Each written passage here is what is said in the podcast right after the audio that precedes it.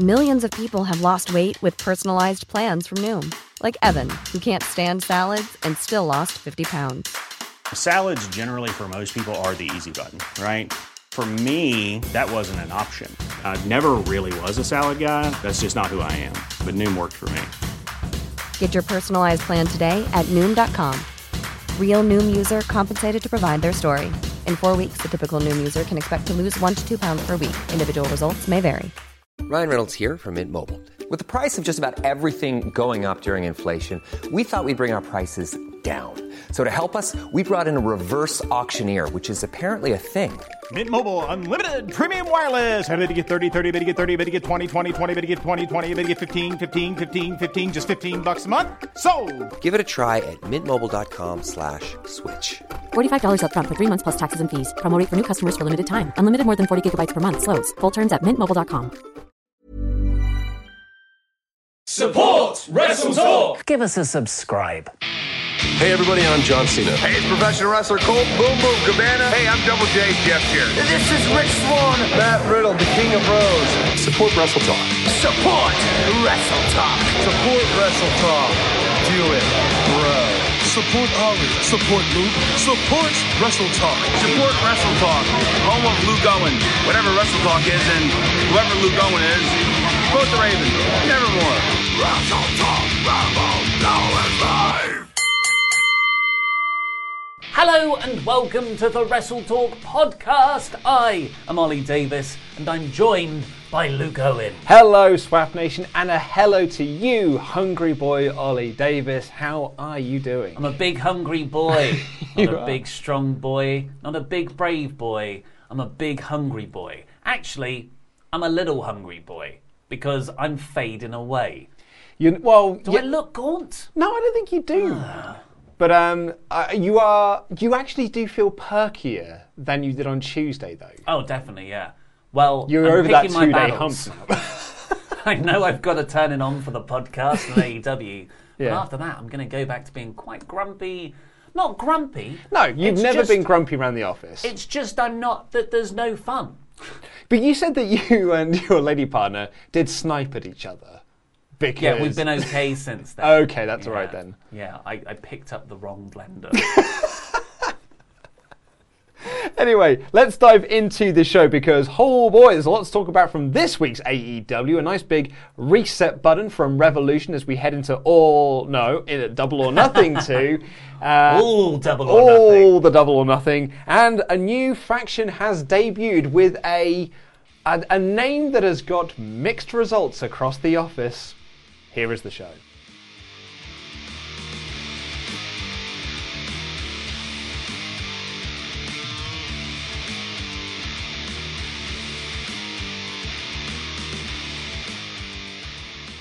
So last night we had Pac versus Chuck Taylor off the back of the fantastic match of the year candidate, Pac and Orange Cassidy.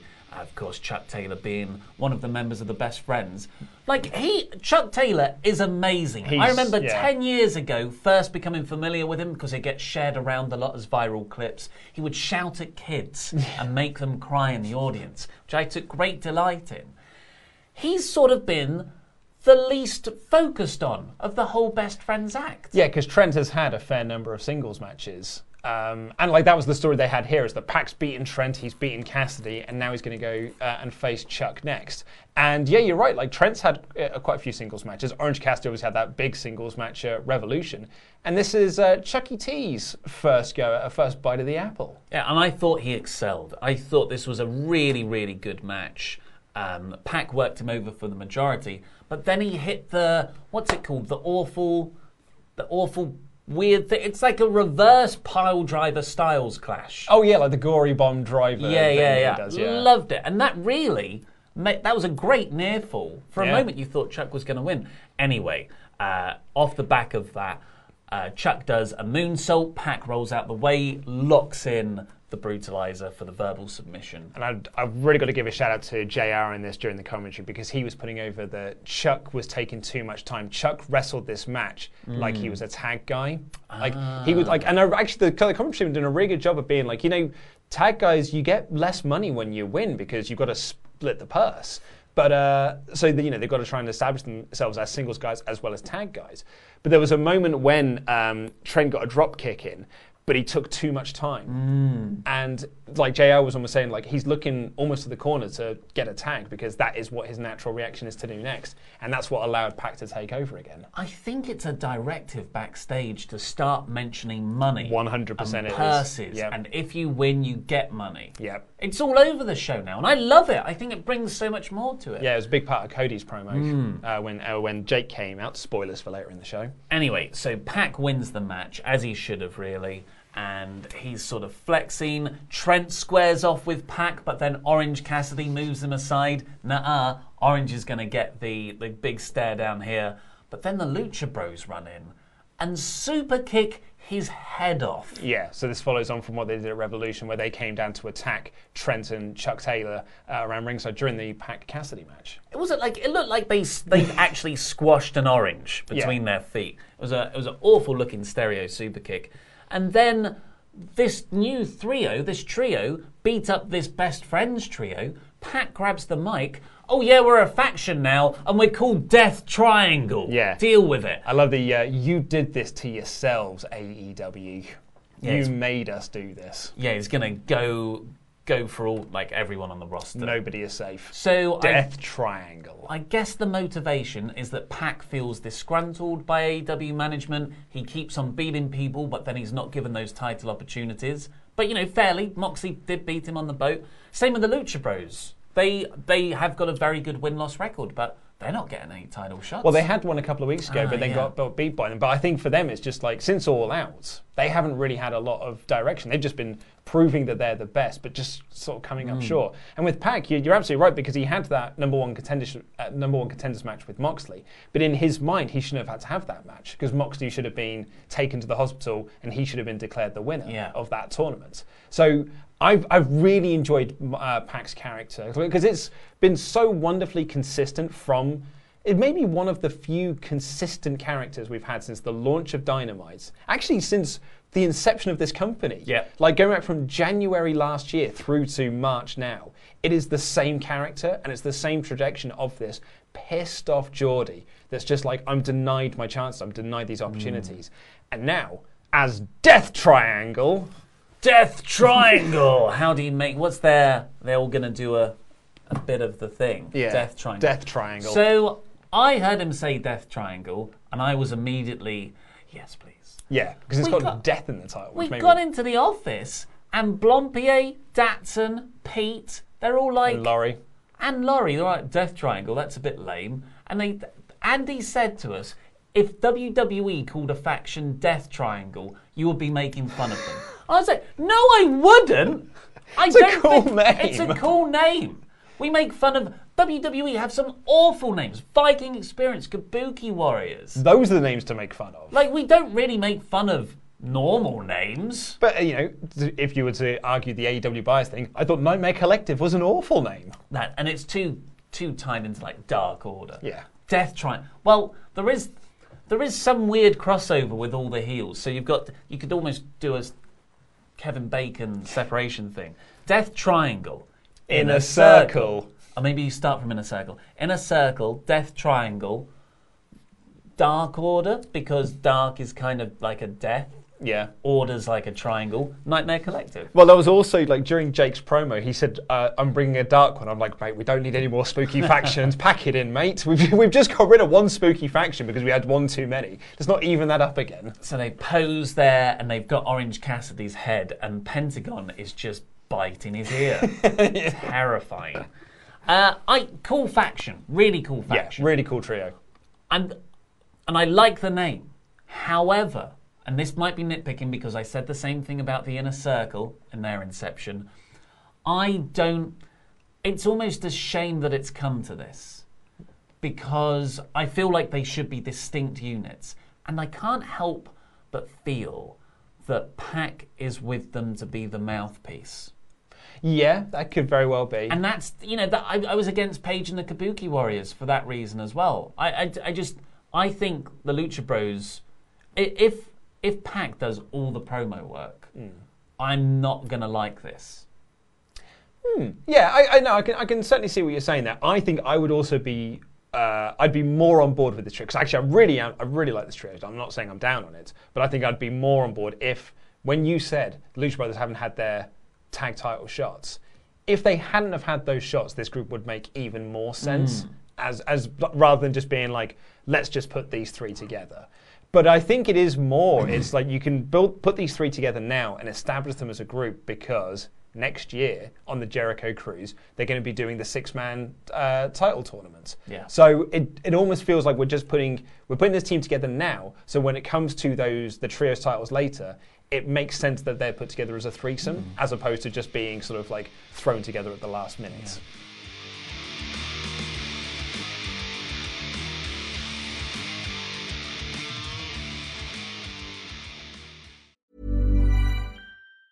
Hi, I'm Daniel, founder of Pretty Litter. Did you know cats tend to hide symptoms of sickness and pain? I learned this the hard way after losing my cat, Gingy. So I created Pretty Litter, a health monitoring litter that helps detect early signs of illness by changing colors, saving you money and potentially your cat's life. Pretty Litter is veterinarian developed, and it's the easiest way to keep tabs on your fur baby's health right at home. Go to prettylitter.com and use code ACAST for 20% off your first order and a free cat toy. Terms and conditions apply. See site for details. Ryan Reynolds here from Mint Mobile.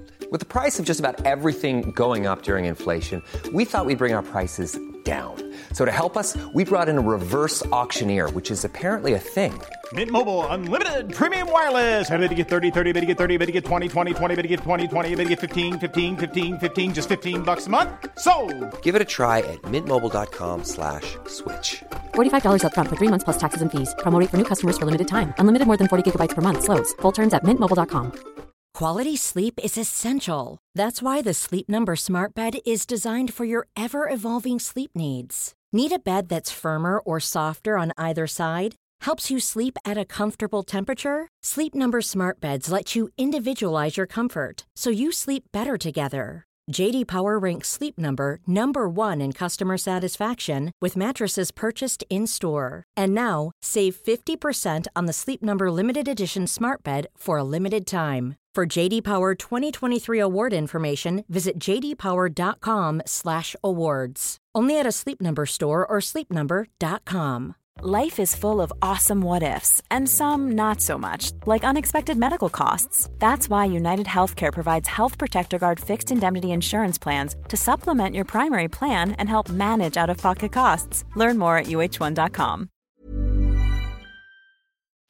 Hello there, Podswafters. The Wrestle Talk podcast will be live in London on March the 16th at 229, the venue in London. I've already said London. Myself, Luke Laurie Chopper, and Adam Blampied will be live and in person doing our usual thing, and there could also be some fun surprises that involve you lot too. But the only way to see and hear this show will be to get tickets to the event at WrestleTalkLive.com. Not only will we be there being awesome, but there will also be live wrestling from the best UK indie promotions like WrestleGate Pro, NGW, Pro Wrestling Soul, Will Ospreay's Frontline, and more. Do you want to see wrestlers like Rampage Brown, Adam Maxted, Robbie X, Rev Pro Cruiserweight Champion, the OJMO, All Japan's Lucas Steele, New Japan's Shota Umino, British wrestling legend Jodie Fleisch, and Wrestle Talk scholarship winner Callum Newman? Or you can on March 16th. It's going to be a great night, and the only way to see it is to get your tickets from WrestleTalkLive.com.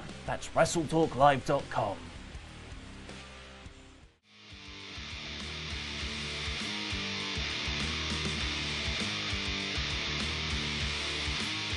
Uh, but now, let's do some Patreon shout-outs. Thank you for donating $25 a month or more to Wrestle Talk on Patreon. You beautiful pledge hammers. Indeed. Luke's Before- favourite well, fan. Before we do, the poll is now up for Wrestle Talk Extra. Um, and currently in the lead, Wrestle Talk Extra, if you don't know, it's our Patreon exclusive podcast where we review old wrestling pay per views for like fi four to five hours at times. currently winning the poll, it'll be a long one. It is WrestleMania 26. It's Dan's favorite WrestleMania. And He's the one who suggested it. It's the one with Bret Vince. But it is also Taker Michaels too. It is that, but it's also a very, very boring show otherwise. But thank you, Luke's favourite fan, the one, the only, the awesome Bubba. Thank Whoa. you. Kratos' forgotten son, Chris Petrell. Yeah, thanks, Chris. Ryan be bad. Always bad. Don't have a Shane Cowley, man. Yeah. The Beast, Brock Taylor. Nice. The British Bulldog, Philip Boy J. Smith Jr. Yeah, thanks, Phil. The Mountain, Matthew Dennis. What a mountain. Not your best friend, Neon Palette. Yeah. He's no jackass, Dano. Cheers, Dano. Oh, he's a very good boy. Pharaoh. Oh, like Cody's dog. Rob Steiner, a Kleiner. The man in the t-shirt. Was in the crowd today. And lastly, the man with the hammers, Infinite Crisis, Chris Jenkins. Leroy Jenkins. He made this for us. We've actually got a new one coming soon. I know. I'm excited.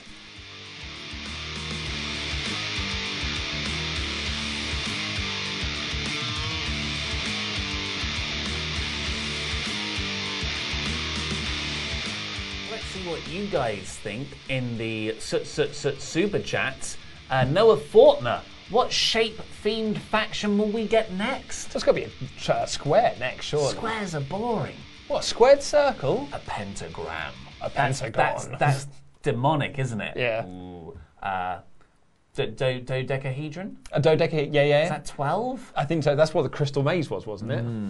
Uh, Matthew Robinson, this is how you debut a new faction. Just slowly have it take effect with established talent. Hashtag Death Triangle. Yeah, I'd be very curious to see what people do think of the name because, as I said, it has been. You know, I'd say it was split in the office, but that would be that would mean there was more than two people that liked the name. Actually, it's overwhelmingly Yeah. in the not liking it. Actually, in in our office.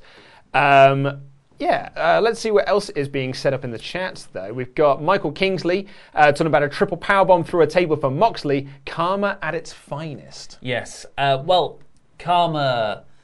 Yeah, I guess it is kind of Karma. It's I saw that more as evil, snarky deeds by the inner circle. hmm Yeah.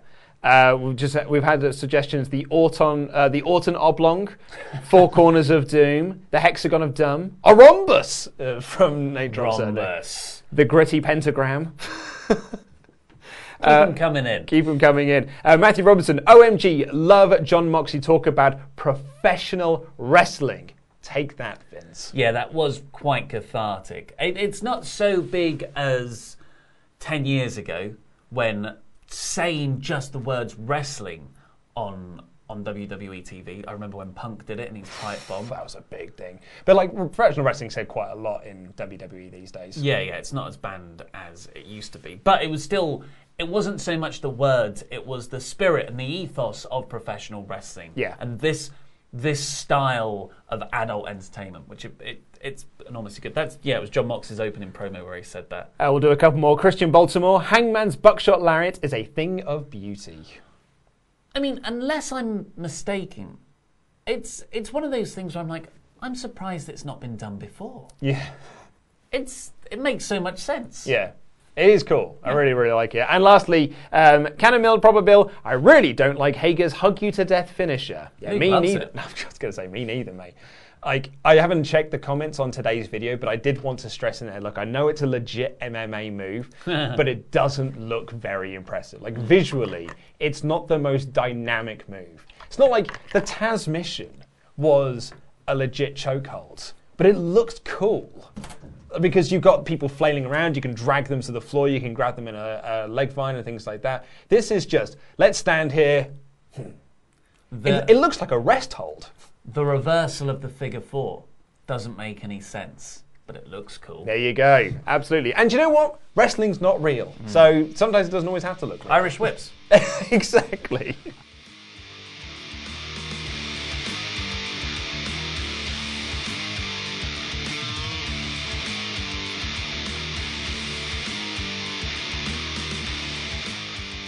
Show opened with, an, with a recap of Revolution. Just what an incredible show. It was nice to relive it in those little uh, edited down moments. And it opened with Justin Roberts in the ring for. Jon Moxley. So freaking cool. Moxley comes through the crowd, takes his time, soaks it up, that swagger Yeah. with the belt. I love the guy. I, I always liked Dean Ambrose. Always liked him.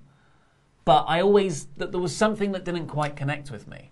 And this run in AEW has just, it's, it's, it's such a demonstration of the sort of talent that is being wasted elsewhere. This was the Dean Ambrose that we thought we were going to get when the Shield first broke up. And when the Shield first broke up, we did sort of get this Dean. And it was there were times when people were like, I remember listening to the Wrestling Observer radio, and everyone talking ad nauseum about Dean's your guy. Hmm. Like you can push Roman to the moon, but it's not connecting. Seth's a really good second choice, but Dean is your guy. Like you should be going with Dean, and he was the guy that the fans really wanted. But he was the one. He was the third wheel of that group. He was going nowhere this is the Dean that we eventually got because what Dean became in WWE was Wacky Dean. Yeah. And Wacky Dean was what turned fans off against him. Getting shots in your butt, Dean. Now we've got this Jon Moxley. This feels like what Dean wanted to be or what he wanted the Dean character to be way hmm. back when. Uh, also, shout out to the Dance Chopper sign. Yep. In the third row. Indeed, and during this entrance, we also saw uh, Rob Steiner recliner, uh, Patreon pledge hammer. He sent us a Oh. picture of himself wearing his Support Wrestle Talk T-shirt. Thank you so much, Rob Steiner recliner. Which I've was very, very cool. People have yeah posted your photo a lot to us. Thank you. Uh, there's a you de- you deserve it chant from the crowd to Was John. that for the Dance Chopper side? Yes, yeah, yeah. uh, and there's a huge cut over his right eyebrow. It's it is a shame that post pay per views are look at my new gnarly scar. Yeah. But I do like it. I was going to say because we've got. Cause I noticed this with Jericho as well at Revolution. You've got Cody with his scar following Full Gear. You've got Jericho's got a new scar from that episode of Dynamite where Moxley headbutted him. Now Moxley's got a scar as well. Like, lads, calm down.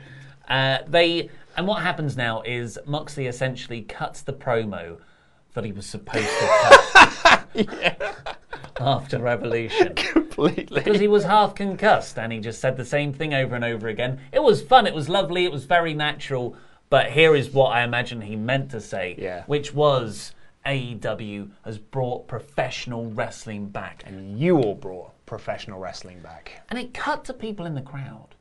And there was this one guy, quite a few people, who were just like screaming, like, yes! Yeah. And yeah, Yep. that's the sort of emotion that he awakens in people. It's the emotion that I always see from you during an Ilya Dragunov match. Yeah, yeah, yeah, yeah. It's a, it's a, it connects to something a little bit primal. It bypasses all my because I'm quite self-conscious, I would say. But when when something bypasses that, like a Dragunov, or when Keith Lee's awesome, or when Jon Moxley walks out, it is. It's just like, no, you're you're an animal. Ah!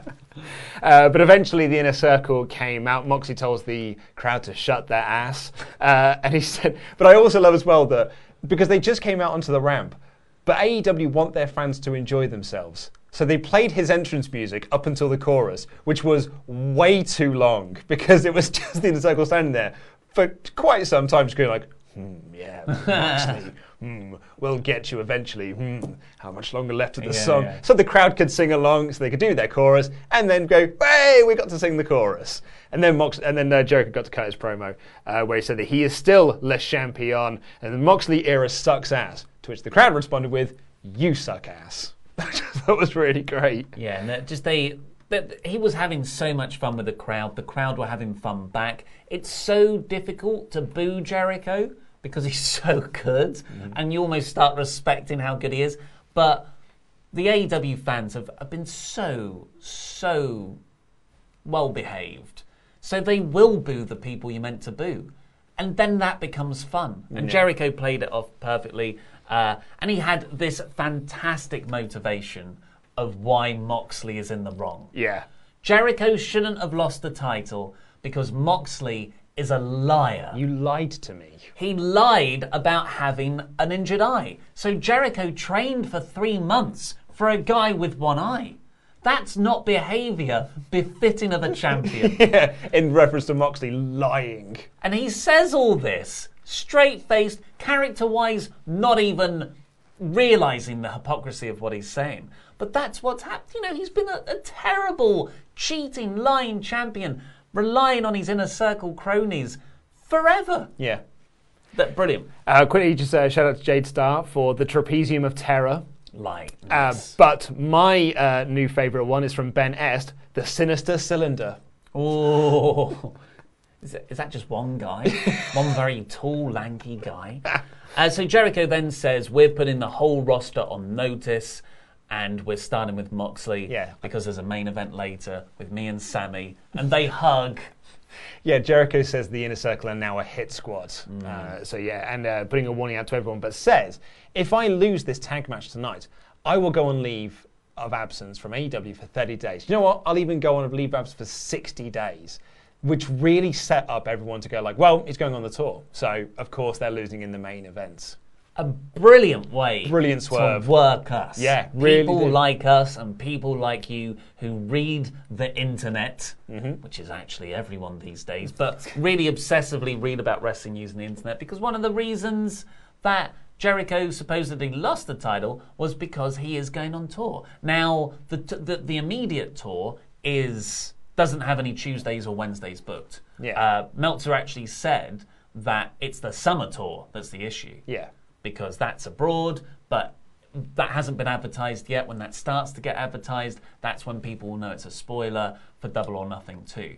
So yeah, it, it actually is still true, but it was such a good way of setting that up there. But it, it fooled me. Yeah, I, I checked the, the Wrestle Talk Twitter this morning, and when he made that announcement, the, the tweet that we've got was like, oh yeah, so when's that tour starting again then? Yeah. It really, exactly, it really got us back, oh, well, I think I know how this, push Yeah. your glass up, you know, so I think I know how this main event's going. And it's so I was one of them. Yeah, it's so refreshing to be. Z- Again, we always say it, zigged when you think they're going to zag. Yeah. I love it. Um, JR then said, it's slobberknocker time. This is his thing now. There was a sign for Slobberknocker as well. At the start, they run down the card after the opening of the show, and then JR says, well, now it's slobberknocker time before the first match. Freaking love it. Yeah. Well, we uh, speaking. I actually really enjoyed this. We had an eight-man tag of the SCU with Colt Cabana versus the Dark Order, uh, Uno, Grayson, Silver, and Reynolds. And we had JR talking very openly here about how he doesn't even believe the Exalted One is real, which I thought was a really nice thing. This is commentators speculating. Mm. They are like, well, you know, we've not seen a hide or hair of this person, he or she. I don't think it's real. I think it could be Uno. Like we don't even, we don't even know if it's a real person. This could be just mind games from them. Which I thought it was a nice little story wrinkle there. Um, but this was they cut to someone in the crowd. Did, was Kristen Bell in this audience? They Oh, cut to a woman in the crowd who looked exactly like Kristen Bell, Oh, but they never made reference to it. They So- usually would. But that's what it makes me think. well, yeah. So I was just like, "Huh, is that Kristen Bell? Anyway, I thought this was a fun match. So on the Dark Order leader stuff, I agree this was a fun match. You can see my first note. I love Colt Cabana. Yeah, he's, he's- fantastic. what a presence. So so good. Um, and he, he's so much better than this as well. Like this isn't the only thing Cabana can do. I really hope he gets to do more stuff in the ring and as a character. But I don't know where the real and kayfabe lines are blurred because AEW do do that a lot. So then to not bring up Matt Hardy at all mm-hmm. is off to me. If you're sitting there as commentators speculating about who the leader of the Dark Order is, and to not reference what your own social media account's been doing, the episode of Free the Delete that went up four hours before this show with the Young Bucks turning up at the end. I, I don't get when the confines of the AEW world mm-hmm. stop. So that, that did jar with me slightly. And Yeah. you know what? I think it might have been a mistake.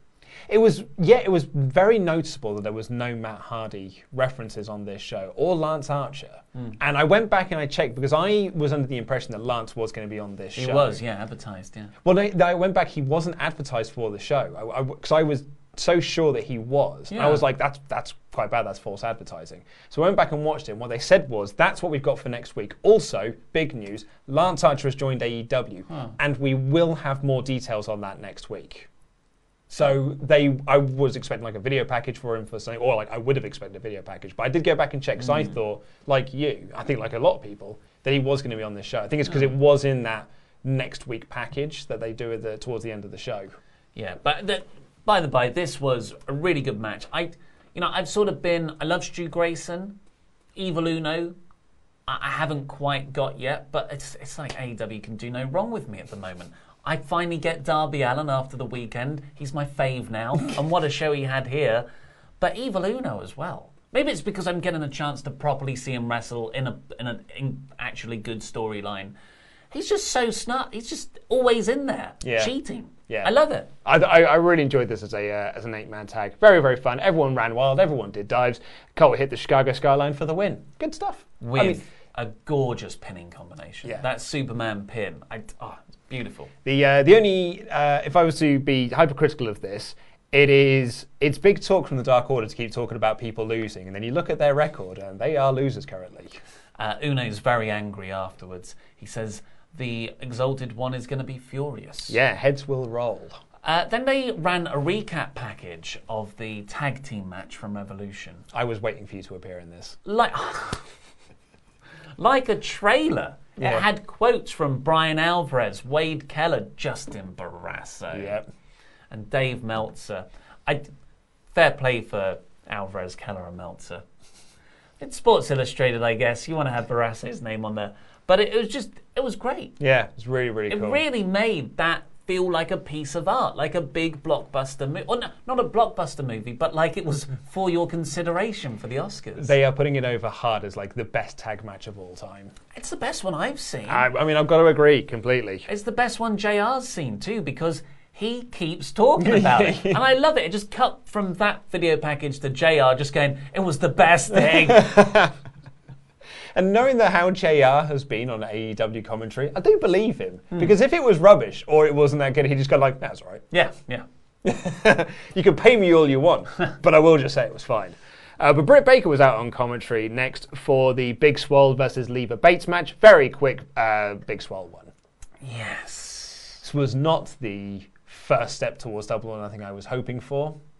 Someone must have the flu.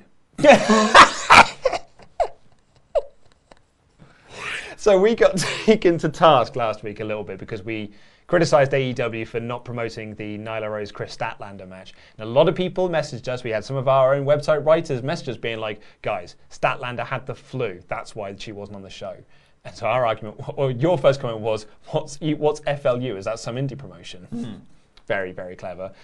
But our argument is video package. Nyla Rose could have cut a promo. You could have done anything. Statlander didn't need to be there. Cody wasn't on the show. He got a video package. Yeah. It's just, it's getting to the point now where you either do this better or you're just like New Japan and you don't have a women's division. There it is.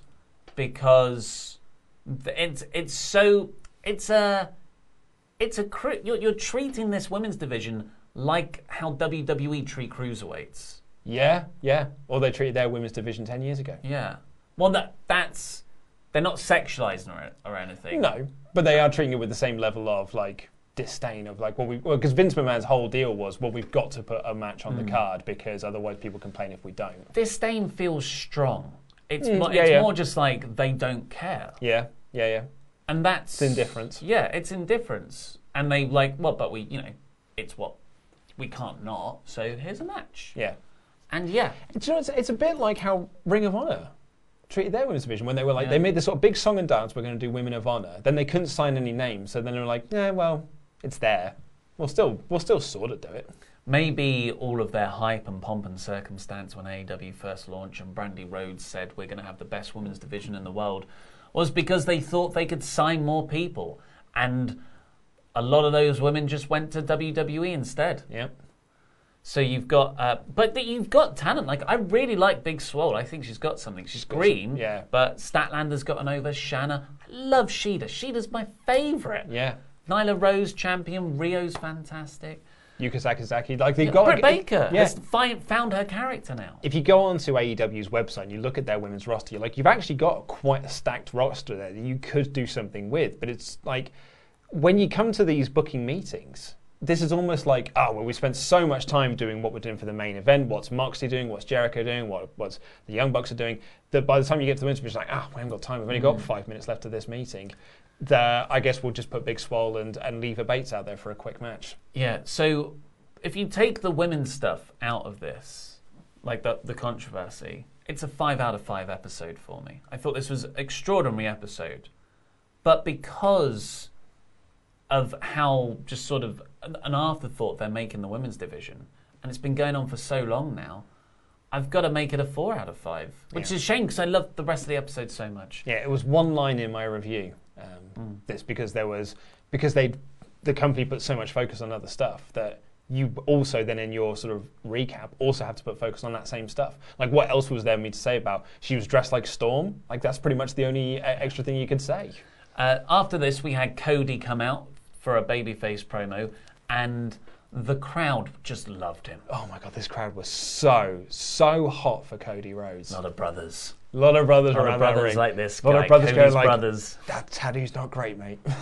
Well, I, you know, I don't hate the tattoo. I like the tattoo. I just think it's a bad placement.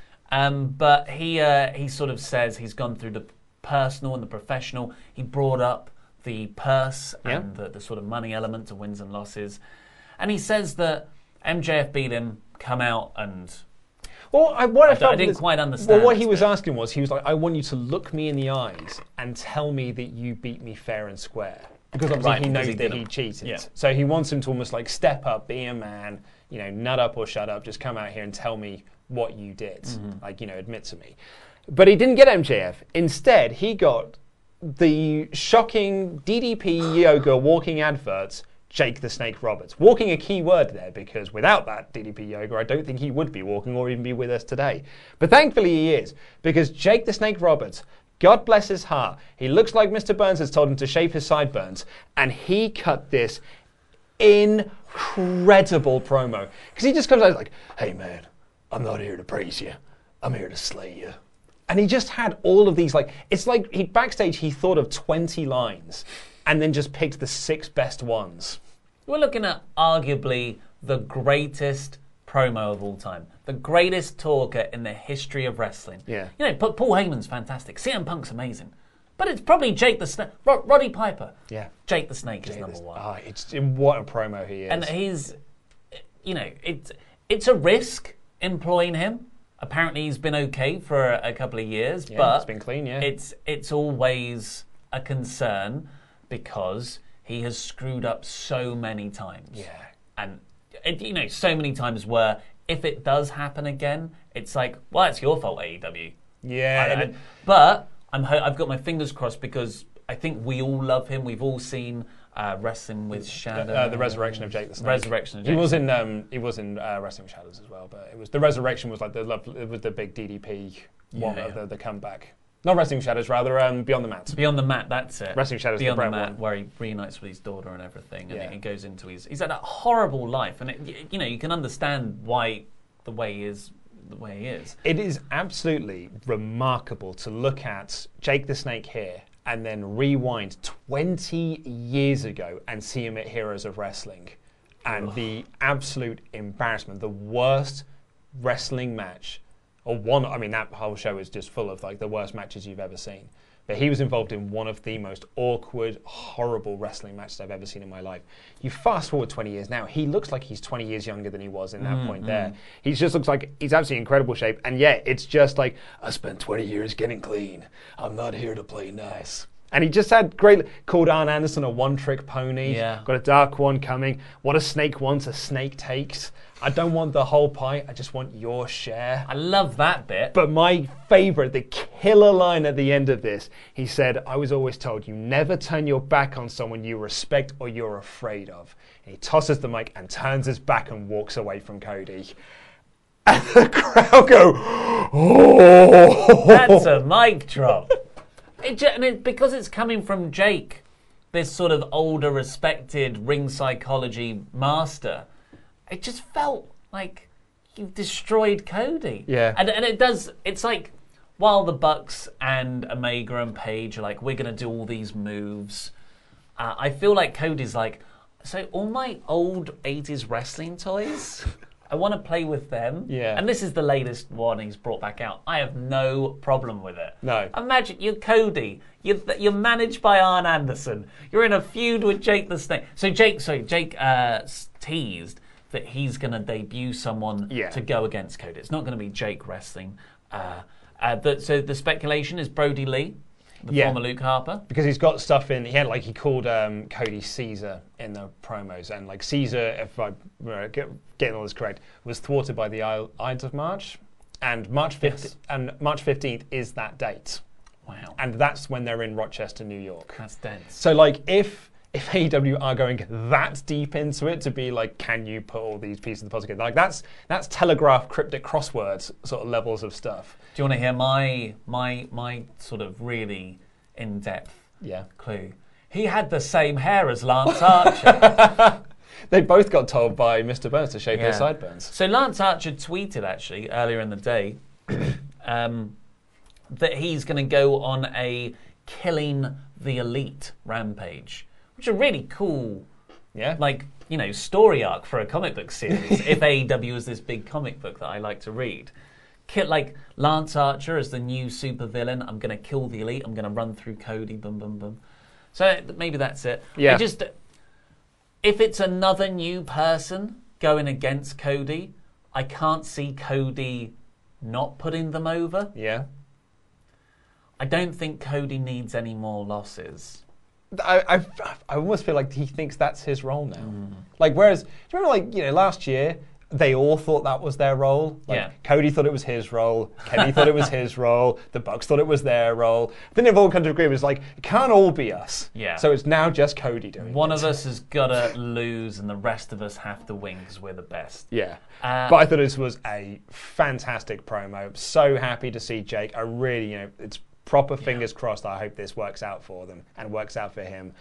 Uh, and I'm excited to see where we go from this next. Also, like this is a, it's a great use of legends, Mm. particularly if you've got legends that are very good at talking. It's why Tully and you know that all-out build for Cody worked so well with Shawn Spears. It's a shame that that's not really ever built to anything else, but it's it's a great use of these old wrestling minds that are kind of like helping the new generation get over and sort of like pass on their knowledge uh, rather than winning the Universal Championship. And uh, you know, to take a little shot, I think it's a really smart move. Yeah, I, having Jake in the locker room, as long as he's not, you know, having sub- substance abuse issues, the the knowledge and the experience he can give these guys. Yeah. And there's no one, there is no one more in command of ring psychology and manipulating a crowd than Jake the Snake. Uh, uh, like any documentary will tell you that. Yeah, absolutely So incredible. really, really good stuff. You've just got to get in. You just got to get in dead close to hear him talk. Um, Pac versus Chuck Taylor was next with the Death Triangle debut. Yep. Then Shawn Spears and Tully Blanchard are looking for a tag partner. Yeah, so they've been doing some like tag partner stuff on Dark, and look, the where this has fallen down because I, I don't I don't always get to catch up on Dark, but they have been doing like Tully's been looking for a tag partner for him. So his first choice was Peter Avalon. It's like Tully, you're meant to be a tag team specialist, mate. You're meant to be a tag team genius. What are you picking Peter for? Yeah, the so they they're trying to use social media, tweet in your ideas. I bet they'll have. It's the old. It's an updated version of the. I'll fight any of you in the crowd. Wrestler plant steps over. Oh, one of us just beat him. I'm just going to do a quick uh, search for it now. See how it's getting on. See who's uh, being What's the suggested. actual hashtag? It's hashtag search for spears. Um, it's not. Let's have a look. What's what's in latest? You carry on. I'll I'll, I'll have a I'm look. curious now. I suggest John Cena. Um, He was there, wasn't he? Can't see him there. yeah. Um, Oh, there's a video. Is that a little show reel? Yeah, Mr. Colorado Wrestling would make the perfect partner for the perfect 10. Big guns, Justin Andrews. This is how I'm actually hoping like this is how they're doing it. It's just like, hey wrestlers, send us stuff. We'll see if you you know, see if you got what it takes. It's a work. I don't think they need to put a call out for wrestlers to send in their tapes. Chris Banks is also I getting got involved. sent a tape the other day. Did you? for, for who? For, for a wrestler who wanted to, to work on the Oh, show. really? And I was like, oh, we don't. Uh, well, I'll pass you on to the people who are booking stuff. Uh, but anyway, after that, we got QT Alabama Marshall. Yep. versus Jake Hager. Um, a very effective squash match. Very effective Hager. squash match. Yeah. QT got to run wild a little bit, but it was never any actual issue for Hager, and he won with his rubbish submission move. And Dustin and QT are now a tag team. They are. They're entering into the tag team division. Um, I don't know. It's, it's a good use of Dustin. Um, and yeah, Brandi was out there as well, the sort of like the the Nightmare Family stuff. But I really, this match for me was all about the post match Mm. because afterwards the inner circle get in, they start beating down QT, and Dustin gets in, so he starts beating down Dustin, and then Cody runs down to make the save, and Matt Jackson runs down to make the save. But they're both ineffectual. They keep getting beaten up because the numbers games get better, better of them. They did say during commentary that Nick Jackson and Kenny Omega are not currently cleared to wrestle because of the punishment they took during the uh, tag match at Revolution, so they weren't going to be there. And then Hangman comes down, looking a little bit sort of tipsy, a little bit shaky as he's drinking his beer, and he slowly walks down to the ring. He gets into the ring, slowly puts down his beer, and there is a moment where the crowd are like, "Oh, he's taking too long. Yeah. I don't know what he's going to do here." And he starts laying waste to the inner circle. Crowd go nuts. Hager throws him to the outside, but he grabs onto the apron with a big like, "Whoa!" Buckshot Lariat onto Jake Hager, runs while the crowd are going nuts, and he just looks at Matt Jackson and gives him the finger. Yes. Like right in his face, gives him the finger, grabs his beer and leaves. Just fantastic. Because I thought, like, when they had that said, I was like, well, he's just made the save. He's just saved Matt Jackson from a Mm. beatdown. What does that mean? And it means, I don't know what it means Yeah, because yeah, yeah. he gave him the finger and left. So I don't, I still don't know where we all stand on this. It's beautiful. It's it's so well told. Um, just incrementally, how they're drawing this out and keeping me so engaged week to week is fantastic. Yeah, it's great. I've got to think it's a blood and guts build. The inner circle and the elite. Yeah. Surely those are the two factions you want going into that. Oh, Death Triangle. We're finding, Oh. out, finding out the rules for that next week. Yes. Uh, but anything else in this part? No, it's just absolutely fantastic. Yeah, so Cody versus Ortiz is happening next week Yep. off of that beatdown. Death Triangle will have a match and the Blood and Guts uh, rules. What are the rules? And we've also got Jurassic Express versus MJF Butcher and Blade. Speaking of MJF, Oh, he has been taking some lessons from old Jake the Snake about having 20 lines and you pick your six best. Yeah. Because he opened this up because he does what he does best pinning shoulders on mats and banging ring rats. Brilliant. Ring rats, if you're not familiar, is the sort of slang wrestler term for women who hang around wrestling shows to have sex with wrestlers. Yep, it's a big thing during the 1980s and probably into the 1990s as well. Um, but yeah, he just talks about how he was right. He was the last chapter in Cody's book, but uh, he's got. A, but I've got more ink left for my legacy and how he's going to set himself up to be the number one contender. He doesn't care who the champion is. He's just going to be the number one contender to that championship, and he's going to win it. I'm going to be the greatest champion in AEW history. Uh, and then he's just like, oh, sorry, it's a, it's a bit hot in here. Can you give me a hand, Wardlow? Takes off his jacket to reveal he's wearing a t-shirt that says "I pinned Cody," and he's like, "Oh, look at this! What a it's an arrogant and regrettable thing to have." Kind of like a neck tattoo. Oh, the crowd popped huge, and before that, they were booing him. They Yeah. were giving him actual heel heat. The, the heels were getting booed. Perfect. Uh, and then we got the main event, which was Jericho and Sammy versus Mox and Darby. I've written it's the mini me match. Because like, Sammy's like a tiny Jericho. Yeah. And Darby's like a Tiny Moxley. Tiny Mox. Um, but Darby gets such a pop coming down to the ring. Of course, the stipulation is if Moxley can walk out by himself, Jericho has to go away for 60 days. Yeah. So we're all thinking that's, well, Jericho's going away for 60 days. Uh, Mox makes his entrance, and as he's walking down, I clocked them. Did you? Yeah, I clocked them, yeah. They were quite conspicuous. It was three guys in AEW hoodies wearing lucha masks, and they get up and they jump him. The only reason I spotted them is because they were not act like every other fan who was Yeah. going bonkers for Moxley. They were sat in their seats, and I thought, "You miserable pricks." Yeah, yeah. and then it got up, and it was they, they were wrestlers. And yeah, it's it's Hager, it's Santana and Ortiz. They beat Moxley up Yeah. on the outside uh, in the concourse area. No dipping dots. No or Dippin' dunking Dots. whatever Dip- it's called. Dots, I believe. We don't get them in the UK. Uh, Hager did a much more effective choke, so Mox was completely out. A lot of I've seen a few people, not a lot of people, say, "Well, why wasn't Darby helping?" Yeah. Well, he was being held back by Jericho and Sammy. Yeah, and That was um, quite clear. And the but, but I was why didn't they save that, save uh, Moxley at the end? Yeah, which I think is a fair comment. Mm, that one's more. Yeah. Uh, but really, the key to this is that Darby Allin turns, looked at the referee and was like, "Well, I guess I'll have this match on my own then. He's not calling the match off, so I'm going to fight this two on one." And what a star-making performance for Darby Bloody Allin! I'm so so glad you're now on board with this, on a skateboard with this, if you will. Yeah, yeah. Because he's great. It's it's just absolutely incredible. Jericho working him over was really good. Sammy working with him really good. They built the hot tag to no one. To himself. Yeah. Darby goes over to the corner, gets up and he's like, "There's no one there," so he tags himself. Sorry, yeah, Darby tags himself, and then he just runs wild on everyone. Yeah, it was absolutely incredible stuff. And do you know what was actually? I noticed this during the match as well. What was really cool about this is that it was actually it was Jericho was the one who was usually getting shown up by Darby, and then Sammy would jump in and get the heat back. Mm. It was Jericho was doing a lot to make Darby look amazing, and they had this incredible shot where the like you could see the fire in Darby Allin's eyes as he just stared this hole in Jericho. It Mm. was like, "You mother effer, I'm going to kill you now." And he just had this incredible comeback. Tagged himself in, as he said, coffin drop onto all of the inner circle, the flipping stunner and the coffin drop to Sammy. Jericho broke that up, and he tried this dive, and Jericho perfectly timed a Judas effect to Darby as he flew through the air, and Sammy pinned him. An amazing performance from Darby Allin. Great stuff from their heels.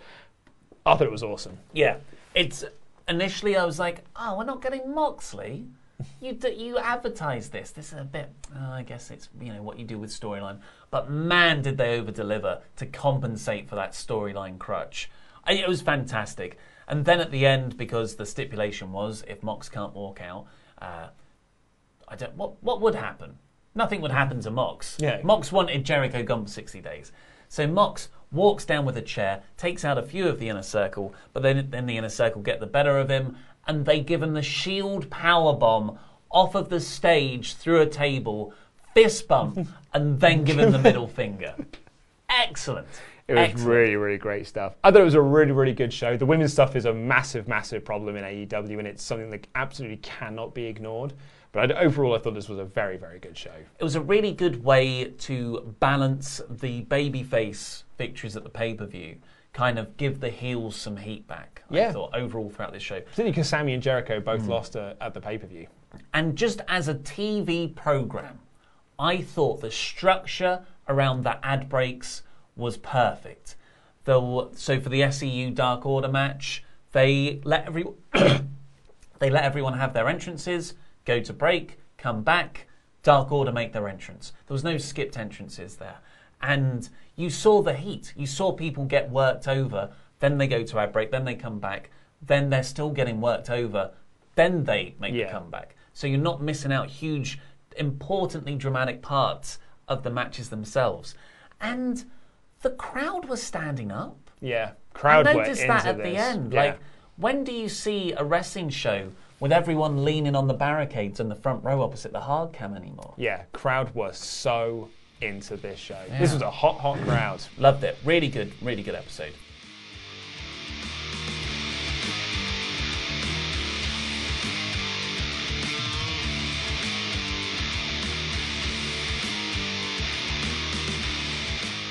Uh, right, let's get on with your su- su- su- super chat. Take us away. Uh, K and Mal, SJ, don't know what that is. Should have been We Are Trigonometry of Doom. Trigonometry of Doom. Doom needs to be the name of a faction. uh, Sean Dunn, 2 Cube. Very good. Smiling with sunglasses emoji. Rory the Right, Ted DiBiase Jr. to AEW leading the Pyramid Schemers.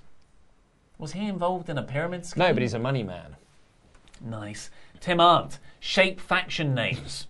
Fantastic. Circle jerks, rectangles. I like rectangles. Yes, That, that, Tim- sounds like a transformer. Tim, you should have stopped there because you're never getting any better. I haven't read the rest of these yet, but I highly doubt you're going to do better than rectangle. Trapezoid of triumph. No, still not as good as rectangles. Titanic tetrahedron. Still not as good. Fair and square. Yeah, that's good. octagonal occult. And the Siemens sphere. sure. No, Re- rectangles was your best one there, mate. House of Fury. Favourite name for a faction? The Killer Trifecta. Death Triangle by a different name. Nate Drop's surname, Matt Hardy faction should be the Broken Parallelogram. Could be. Nice. Uh, I'll pass you over to AEW related. AEW rated Colostopia. Seeing Jake put a sm- uh, seeing Jake put a smile on my face. Can't wait for Havoc, Janela, Darby, and Moxley to form Fun Square. AEW teaching geometry uh, is next level genius. You gotta, you gotta learn. Yeah. Um, I did feel, I mean, yeah.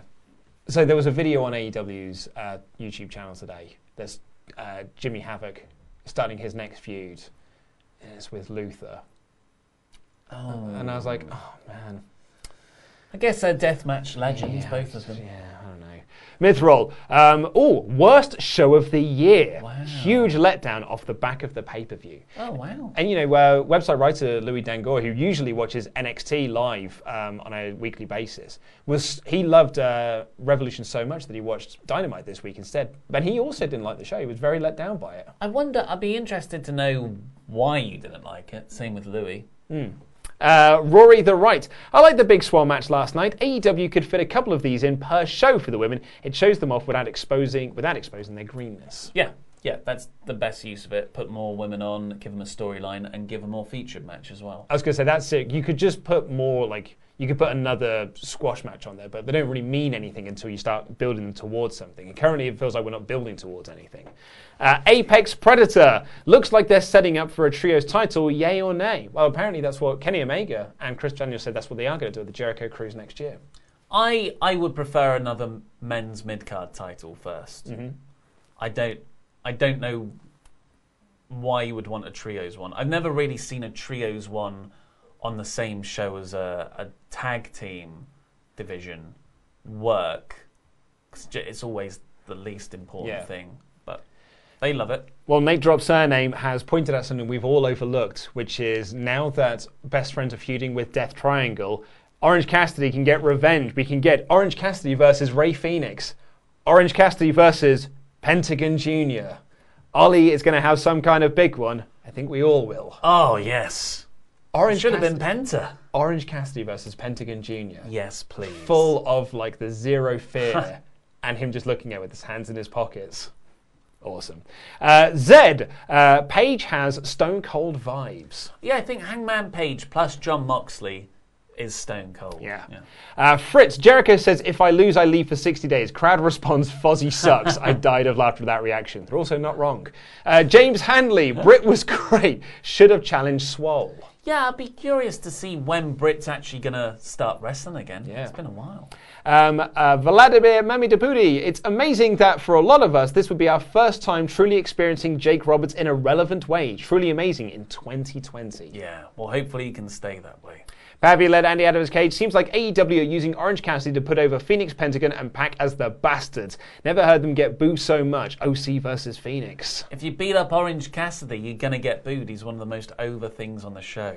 Uh, Big Red Eyed Machine, was it me or did Jake the Snake mention being the leader of the Dark Order during his promo? No, he said, I'm going to bring a dark wand, a, a dark side to this. Mm. So he might, like, you could argue that he's alluding to being that, but I don't feel, I mean, unless they do it, you know, because he was meant to be the higher power at one point back in during the Mm. Ministry of Darkness days, uh, who was rumored to be. It was him, it was like it, uh, amazing to look back at this. The names listed, well, what Vince Russo has said, it was Jake the Snake, um, Cyrus, who was um, Don Callis, Yeah. or Christopher Daniels. Yeah.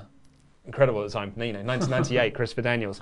Andy Vince Cage. Cody put over Sammy. Jon puts over Darby. Cody gets a scar on his right eye. Jon gets a scar on the same side. Cody gets a neck tattoo. Oh no. uh, Pavi led Andy out of his cage. Now the Colt Cabana is in AEW, Cabana versus CM Punk. Confirmed. It's got to be. Matt Robinson, I love watching AEW without commercials. Cody really gets the crowd going. Also want one of Brandi's apples. Was she eating an apple? Well, QT brings apples down to the ring, Ah. I guess. Uh, Matt Robinson uh, also says, uh, when you can't think this can get any better, you get Jake the Snake Roberts. Wow, classic wrestling gold. How about that for a 2020 wild wrestling prediction? Yeah. Yeah, but I could not have predicted that. Uh, the Zornese, alas, not enough shows for AEW women to get practice. There's independent shows. Like you can send them up, like they're only doing one TV show a week. You can send them off to do, like, and they're all getting indie bookings. So, yeah, there's, there's almost no excuse there.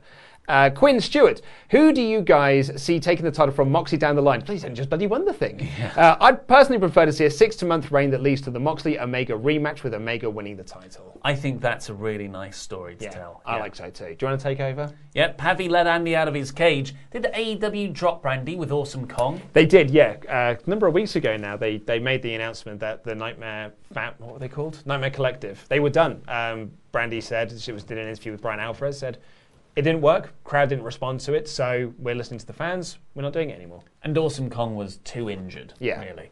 Uh, Matthew Robinson, Hangman gets over because Americans love buying people beers. Hashtag all the beer in Colorado. There was an amazing thing that uh, Page tweeted out today, being like, "It's kind of weird that I get like hundred dollars worth of beers and people are just giving them to me." And I think it was Isiah Kassidy from Private Party retweeted, being like, "You still owe me twelve bucks." Red Dog. When I was a kid, the first thing I ever saw on a Saturday morning as Jake the Snake, his Cobra, and Macho Man. Fast forward, I'm turning 35, and seeing Jake made me pop like when I was a kid. Hey man. That is a famous angle if it's the one I'm thinking of, and that's when Macho Man was tied up in the ropes and Jake bit uh, Jake's Cobra bit his arm. That's sort of regarded as like the the Attitude Era before it became the Attitude Era, like five years ahead of its time. Scarred a lot of kids. Rory the Right, Jericho and Sammy are a perfect father and son duo. Yep. Mox and Darby. Yeah. Pavi let Andy out of his cage. Was Hager, Ortiz, and Santana using lucha masks? I thought it was Dark Order masks. I thought Jericho would be the exalted one, making the inner circle the inner core of the Dark Order. It's all connected. Yeah, it's like um, when the ministry and the corporation joined forces. Uh, no, they were just wearing general lucha masks. Andy Malone. Anyone notice the words over Hangman's name? Whooped both, of their asses. Lol. Fantastic Easter eggs during the introduction. Have a great day, guys. You have a great day, Andy. Myth roll. Too many teases for something big and no payoff. So that's why they didn't like the show. But is that. Did they tease that something was going to happen on this show? Like that Hardy thing never said, I'm now going to be on the show. Like there was there was no teasers for a payoff on this show. It's not like they all said, "Hey, on the episode after Revolution, all of these things are going to happen." Like if that were me, if like that had been the case, then yeah, that show completely undelivered. But they never teased something was going to happen on this show. Yeah, yeah, and and the there was the tweet as well that was like "It is Wednesday," which a lot of people saw as a Brodie Lee tease, but it you know it also very much wasn't. Yeah. It could just be interpreted as "It's Wednesday, hmm. Dynamite's on." So no, I think that's uh, I think that's unfair to say that they tease stuff. I think that was your own expectations. Sometimes you've got to wait for these things to come to fruition. Juan R was there live and I loved it, except no Lance. Yeah, so I wonder if there was a lot of confusion. I mean, you know, I imagine there was because we were confused. I thought there was, and when he didn't show up, but then that's why I went back to check last week, we did last week's show to see if they did say he was going to be there. But I completely misread it last week.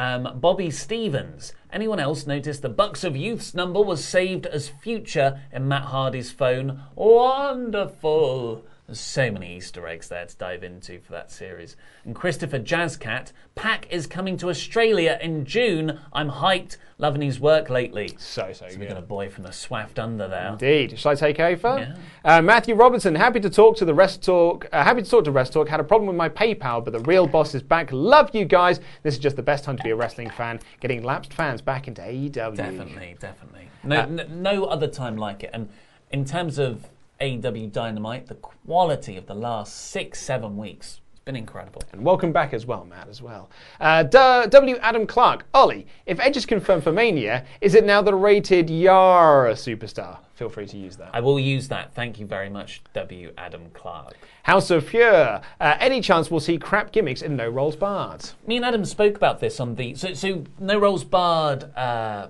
went over the first Patreon milestone, which was to launch a podcast version of it. So, well, hey, that's that's going live this Saturday. Well, I mean, it depends on how quick Apple can turn it Mhm. around. So, like, all the infrastructure is in place because we got there way quicker than I think I, I was certainly expecting to. So, all the back end stuff is done. The first episode is going to be is going to be edited today, um, and that will go. In but like Apple Podcasts can sometimes take a week. It can sometimes take 24 hours. Apple are, you know, they're they're a curious bunch. Um, but we, it should be on Spotify very very soon. So it will be like I'm predicting. I'm hoping by Sunday we'll be able to launch episodes one and two at the same time. Nice. Yeah, but me and Adam do a sort of intro and outro to it where we go through people's comments. And someone did say about crap gimmicks, and it's like we wanted No Rolls Barred to be its own thing at first. Uh, but that's not to say that we can't do crap gimmick stuff in the future. Yeah. Plus, one of those Patreon uh, tiers is that you can suggest characters. So you could suggest old crap gimmick ones. Uh, Pavi led Andy his cage. Do you think AEW is watching this channel and see how much you made fun of Baron's midcard vortex and decided to do their own, but just better? I guess that's the, in relation to the Death Triangle. Yeah. Oh, I feel dirty calling them the anything like a mid-card vortex. Uh, and North Strider, did you catch the dance chopper sign? We did. We talked about that at the Yes, start of the show. Uh, Sasha Poshny, thank you, GIF. Thank you, Sasha. Yeah. Um, and a couple of last minute super chats. Rocky Balboa, Pac of Death Triangle. Pac of Death Triangle?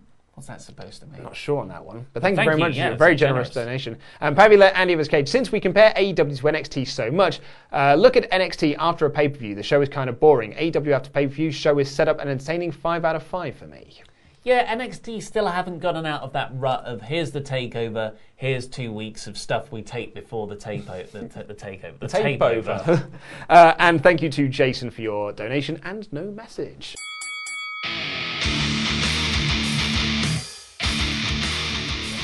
To open up some emails, but then I actually forgot to do that because I, it's busy Thursday. It is a busy day, Yeah. and I feel like this has been one of my busier Thursdays that I've had in a while. What what can you attribute that to? I don't know. I've just done a lot of admin, a lot of emails, a lot of costings, of Working things. working it out. I have, yeah. I've been making phone calls to people. I took a pad upstairs to take notes for that phone call. Oh, nice. I, on the other hand, have been quite not lethargic. I'm just sitting down and I'm doing the work. I'm like a machine right now Mm-hmm. in that there is no thought process. It's just gears turning in my body because I haven't eaten anything for two and three quarter days. This at six o'clock, it will be three days I've not eaten. Yeah. Uh, and I get to eat tomorrow evening. So one more day to go after that. But I, what you know, what what what do I do when when I should be having lunch? I, there's no food to eat, so I thought I'll read some Transformers comics. Couldn't do it. I couldn't concentrate. So I was like, okay, I've got to move. I popped on the Wrestling Observer on my on my uh, on my headphones, and I walked around the office, tidying it the heck up. You did do a good job of tidying it up, and then you complimented me on my butt. Yes. well, that was you misheard me.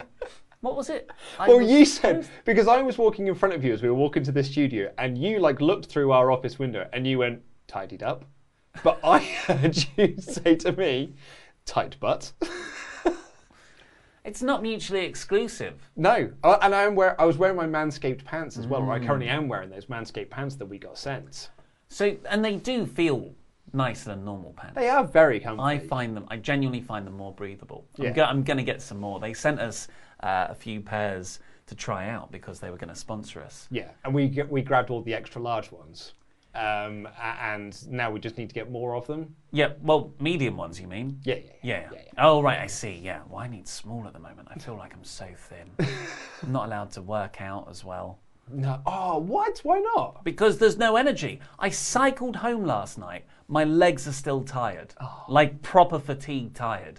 If if you ask me to sprint somewhere, I'd probably get five seconds and I'd have to stop. Yeah. But it's great. It's good. It's good. I'm doing it. It's good that you're doing this, and boyfriend of the, of the year material. Boyfriend of the year. When, but everyone's going to forget about that. Oh, everyone only remembers November and December for boyfriend of the year material. It's the Wrestling Observer Awards this week. Is it really? Yeah, I think this week's Observer newsletter has the uh, reveals of who's won what. Mhm. Meltzer said there's going to be a lot of unhappy people, but it's never been this more clear cut. Mm, very interesting. Um, do you know what is clear cut? You could see right through it.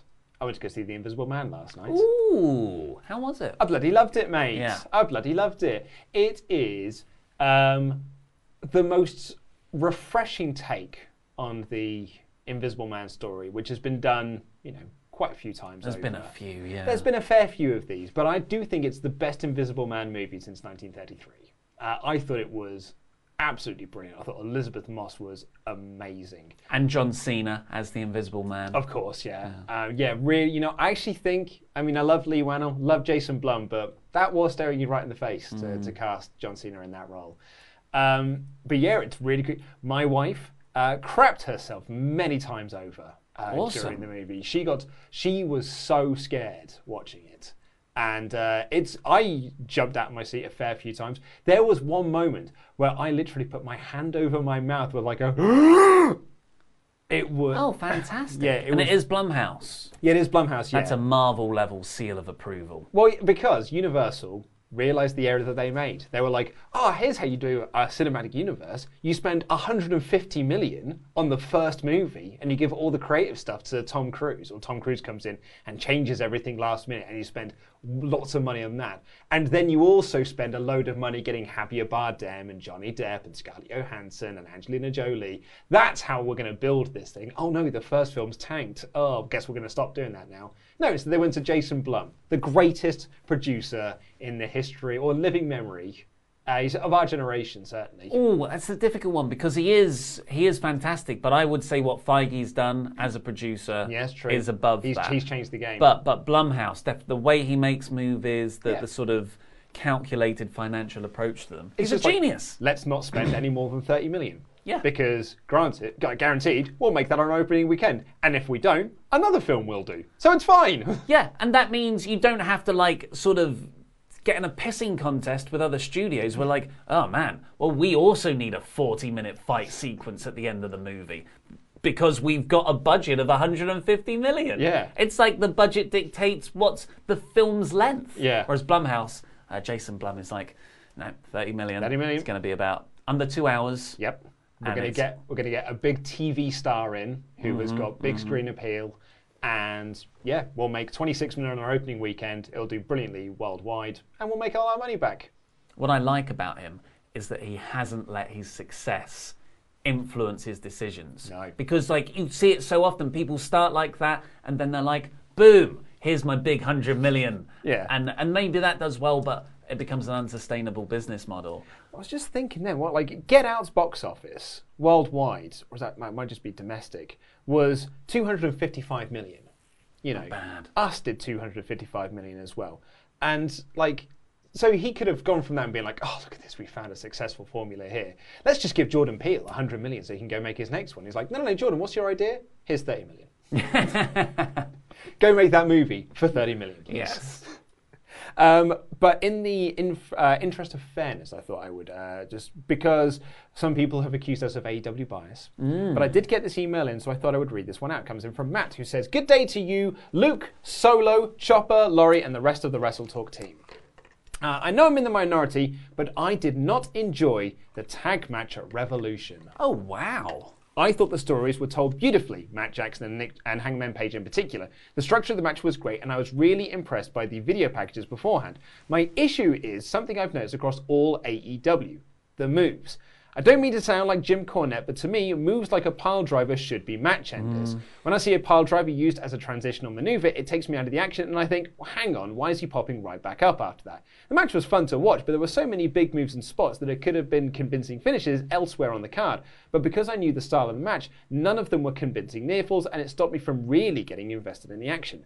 A minor nitpick that also took me away is the spot where the Bucks are going for the Meltzer driver on Kenny, but Hangman power powerbombs Nick through a table on the outside. So Matt and Kenny, uh, still in position for a tombstone, just abandon the move entirely. I found myself thinking, what are you doing, you effing idiot? You can still pile drive him. Final nitpick is, uh, uh, is a lack of order in the beginning of the match. Omega and Page uh, had just made a tag, and Page stayed in for the action for a double team. The ref counted to four, then stopped counting, and Page stayed in for the ring for what felt like three more minutes. It's been said about AEW's tag team division before, but I feel like it really needs to establish some rules and follow them consistently consistently. Overall, the stories were told perfectly and it was a beautiful match. There were just too few many there were too many kickouts and small details that took me out of it. And I'm in the minority, and maybe just the style doesn't click with me as a viewer. I'm also one of those fans whose favourite thing about AEW is Cody, so maybe I've got that old school wrestling taste. Keep up the consistency, consistently phenomenal content. I hope to come back as a Patreon as soon as I can afford it. Until then, your loyal podswafter, Matt. Oh, thank you, Matt. A very well written, well argued take on things. But you're wrong! Sorry, well, yeah, we would never, never, never, ever say this is the best match, so everyone must like it. Yeah.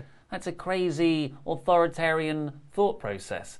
Um, but for me, I, you know, I thought that they did one too many kickouts near the end. Mhm. I've reevaluated that though. I, I, I see how that plays into the story, and now I agree with it. It's interesting because you are right though. They do do a lot of moves Oh yeah, they love their moves. that should and that moves that are so impressive that should end the match. And they do other people's finishes. And when you have a match with that kind of move quantity and quality in, are you actually taking away something from the rest of the card's ability to connect as well? Mm-hmm. You know, Nyla Rose and Statlander died a death out there, not just because they didn't have a story or because they came afterwards, but because all the moves had already been done. Yeah, and you and I have made fun of some indie promotions that we've been to in the past that have had like, you know, Canadian destroyers on the apron into the opening match that are a transitional move into a near fall. Mm. However, and I do get your point, Matt, and that's totally, you know, that's a totally valid way of thinking. To to explain my method of enjoyment of it though, is you've got Kenny Omega and Adam Page versus the Young Bucks. To me, that is a Batman Superman level clash. That is an Iron Man Captain America clash. I want them to do all the moves. Mm-hmm. So even if it's not, that, I, you, you transcend whatever the the physicality rules of wrestling are at that point, because maybe selfishly, maybe greedily, I wanted to see every single thing they could do.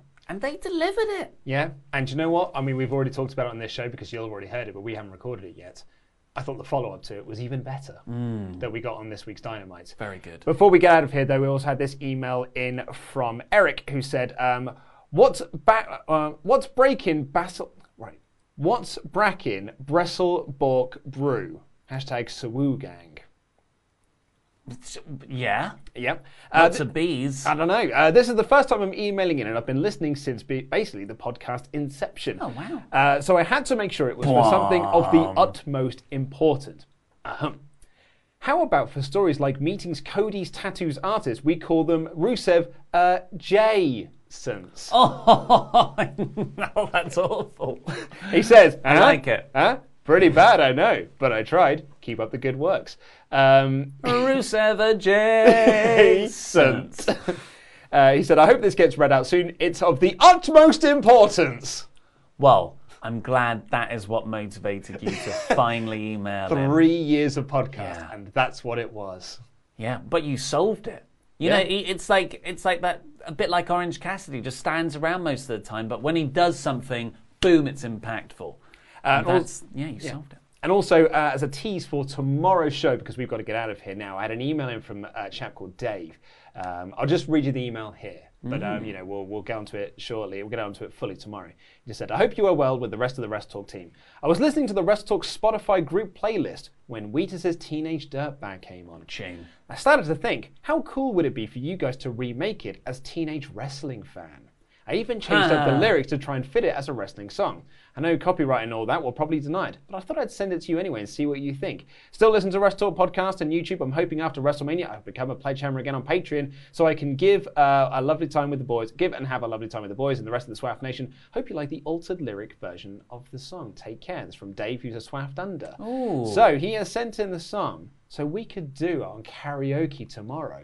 Singing Dave's version of Teenage I like the sound of that. Yeah, Spotify will probably be most upset with us because Mm. they did tell us explicitly, don't put songs in your podcast. Well, we'll just um, we'll find a, a NAF karaoke version as the underlay. Exactly.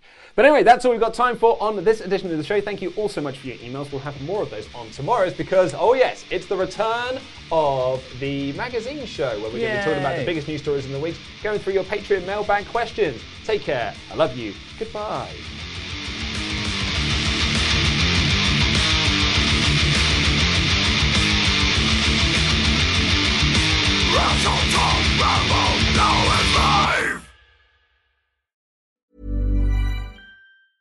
Selling a little or a lot?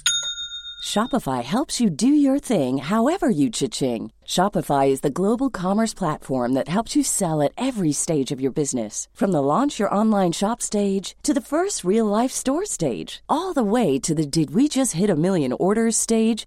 Shopify is there to help you grow. Shopify helps you turn browsers into buyers with the internet's best converting checkout. 36% better on average compared to other leading commerce platforms because businesses that grow grow with Shopify. Get a $1 per month trial period at shopify.com/work. shopify.com/work. Mom deserves the best, and there's no better place to shop for Mother's Day than Whole Foods Market. They're your destination for unbeatable savings, from premium gifts to show-stopping flowers and irresistible desserts. Start by saving 33% with Prime on all body care and candles. Then get a 15-stem bunch of tulips for just $9.99 each with Prime. Round out Mom's menu with festive rosé, irresistible berry chantilly cake, and more special treats. Come celebrate Mother's Day at Whole Foods Market. Hi, I'm Daniel, founder of Pretty Litter. Did you know cats tend to hide symptoms of sickness and pain? I learned this the hard way after losing my cat, Gingy. So I created Pretty Litter,